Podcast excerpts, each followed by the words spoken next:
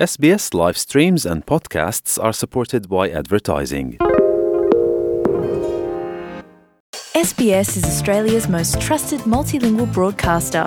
Our listeners are loyal, highly engaged, and have supported countless local businesses. We offer advertising packages for businesses of all sizes. Our experienced sales team will guide you through the process of owning a great campaign. Bring your own ad or have our production team make you something in one of our 68 languages. Start the conversation with your new audience today. Email sales at sbs.com.au. SBS Radio.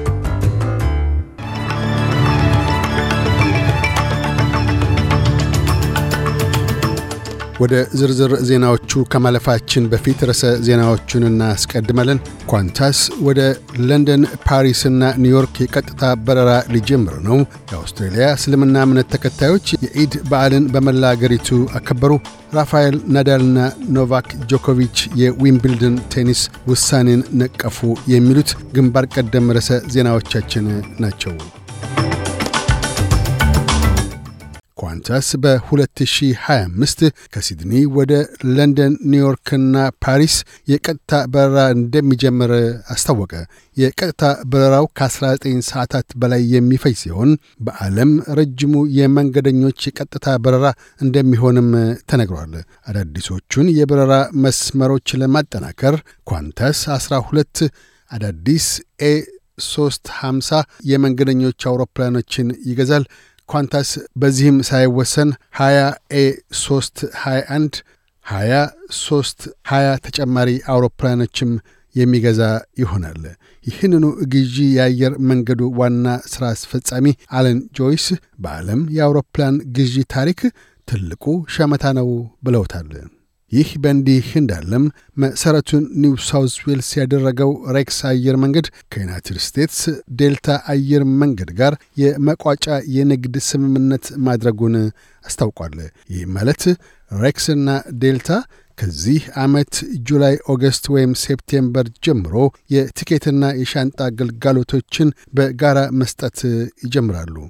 ከዲሴምበር 10 2022 አንስቶም በሳምንት የአስር በረራዎች ጭማሪ የሚያደርጉ ሲሆን መንገደኞች የዴልታ የቀጥታ በረራ ተጠቃሚ ይሆናሉ። ጠቅላይ ሚኒስትር ስኮት ሞሪሰን የአውስትሬልያ ብሔራዊ ባንክ በነገ ዕለት ማክሰኞ የወለድ መጠን መጨመርና ለመጨመር የምርጫ ዕድላቸውን ይጎዳ እንደው ከጋዜጠኞች ለቀረበላቸው ጥያቄዎች ጋዜጠኞች ነገሮቹን ሁሉ በፖለቲካ አጉሊ መነጽር ነው የሚመለከቱት ሲሉ ወረፉ። ባለፈው ሳምንት የዋጋ ግሽበት ከተጠበቀው በላይ ወደ አምስት ነጥብ አንድ በማሻቀቡ ብሔራዊ ባንኩ ምናልባትም በነገ ዕለት ወርሃዊ ስብሰባውን በሚያካሄድበት ወቅት የዋጋ ግሽበቱን ለማስተካከል የወለድ መጠን ይጨምር ይሆናል ተብሎ ተገምቷል።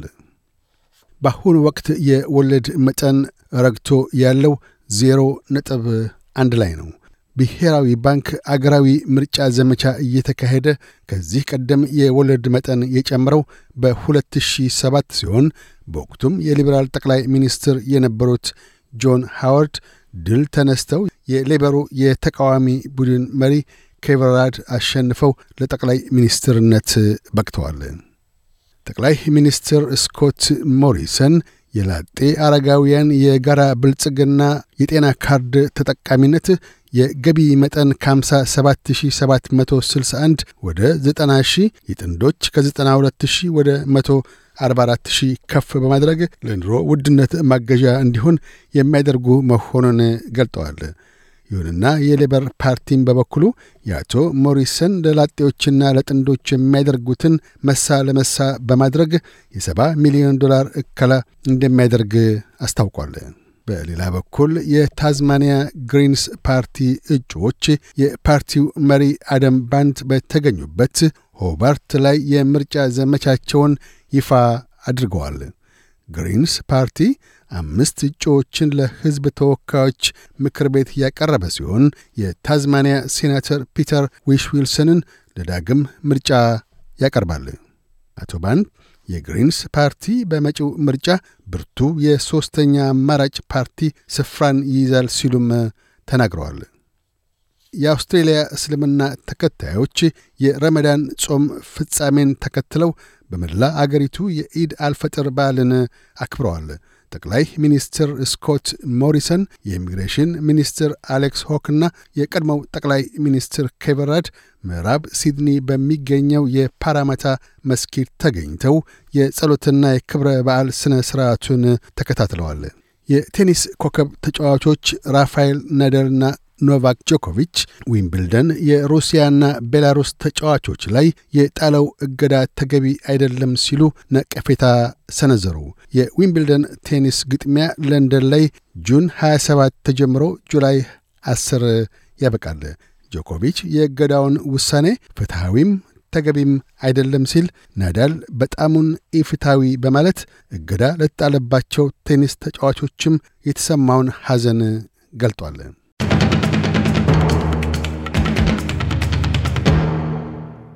በዚሁ ወደ ውጭ ምንዛሪ ተመን ስናመራ አንድ የአውስትራሊያ ዶላር 66 ዩሮ ሳንቲም ይመነዘራል። አንድ የአውስትራሊያ ዶላር 70 የአሜሪካን ሳንቲም ይሸርፋል። አንድ የአውስትራሊያ ዶላር 36 ኢትዮጵያ ብር ከ32 ሳንቲም ይዘረዘራል። ቀጥለን የነገውን የአውስትሬሊያ ዋና ዋና ከተሞችና የአዲስ አበባን አየር ጠባይ ትንበያ እናሰማለን። ፐርስ በከፊል ደመናማ ይሆናል። ዝቅተኛ 12፣ ከፍተኛ 33። አድላይድ ብራ ይሆናል። ዝቅተኛ 13፣ ከፍተኛ 23። ሜልበርን በከፊል ደመናማ ይሆናል። ዝቅተኛ 12፣ ከፍተኛ 21። ሆባርት ደመናማ ይሆናል። ዝቅተኛ 14፣ ከፍተኛ 22። ካምብራ ማለዳ ላይ ጉማም ሆኖ ረፋዱ ላይ ፀሐያማ ይሆናል። ዝቅተኛ 3፣ ከፍተኛ 19። ሲድኒ በአብዛኛው ፀሐያማ ይሆናል። ዝቅተኛ 19፣ ከፍተኛ 27። ብሪስበን በከፊል ደመናማ ይሆናል። ዝቅተኛ 15፣ ከፍተኛ 25። ዳርዊን ፀሐያማ ሆኖ ይውላል። ዝቅተኛ 25፣ ከፍተኛ 35። አዲስ አበባ በከፊል ደመናማ ይሆናል። ዝቅተኛ 13፣ ከፍተኛ 26። ዜናውን ከማጠቃላችን በፊት ርዕሰ ዜናዎቹን ደግመን እናሰማለን። ኳንተስ ወደ ለንደን፣ ፓሪስና ኒውዮርክ የቀጥታ በረራ ሊጀምር ነው። የአውስትሬልያ እስልምና እምነት ተከታዮች የኢድ በዓልን በመላ አገሪቱ አከበሩ። ራፋኤል ናደልና ኖቫክ ጆኮቪች የዊምብልደን ቴኒስ ውሳኔን ነቀፉ። የሚሉት ግንባር ቀደም ርዕሰ ዜናዎቻችን ነበሩ።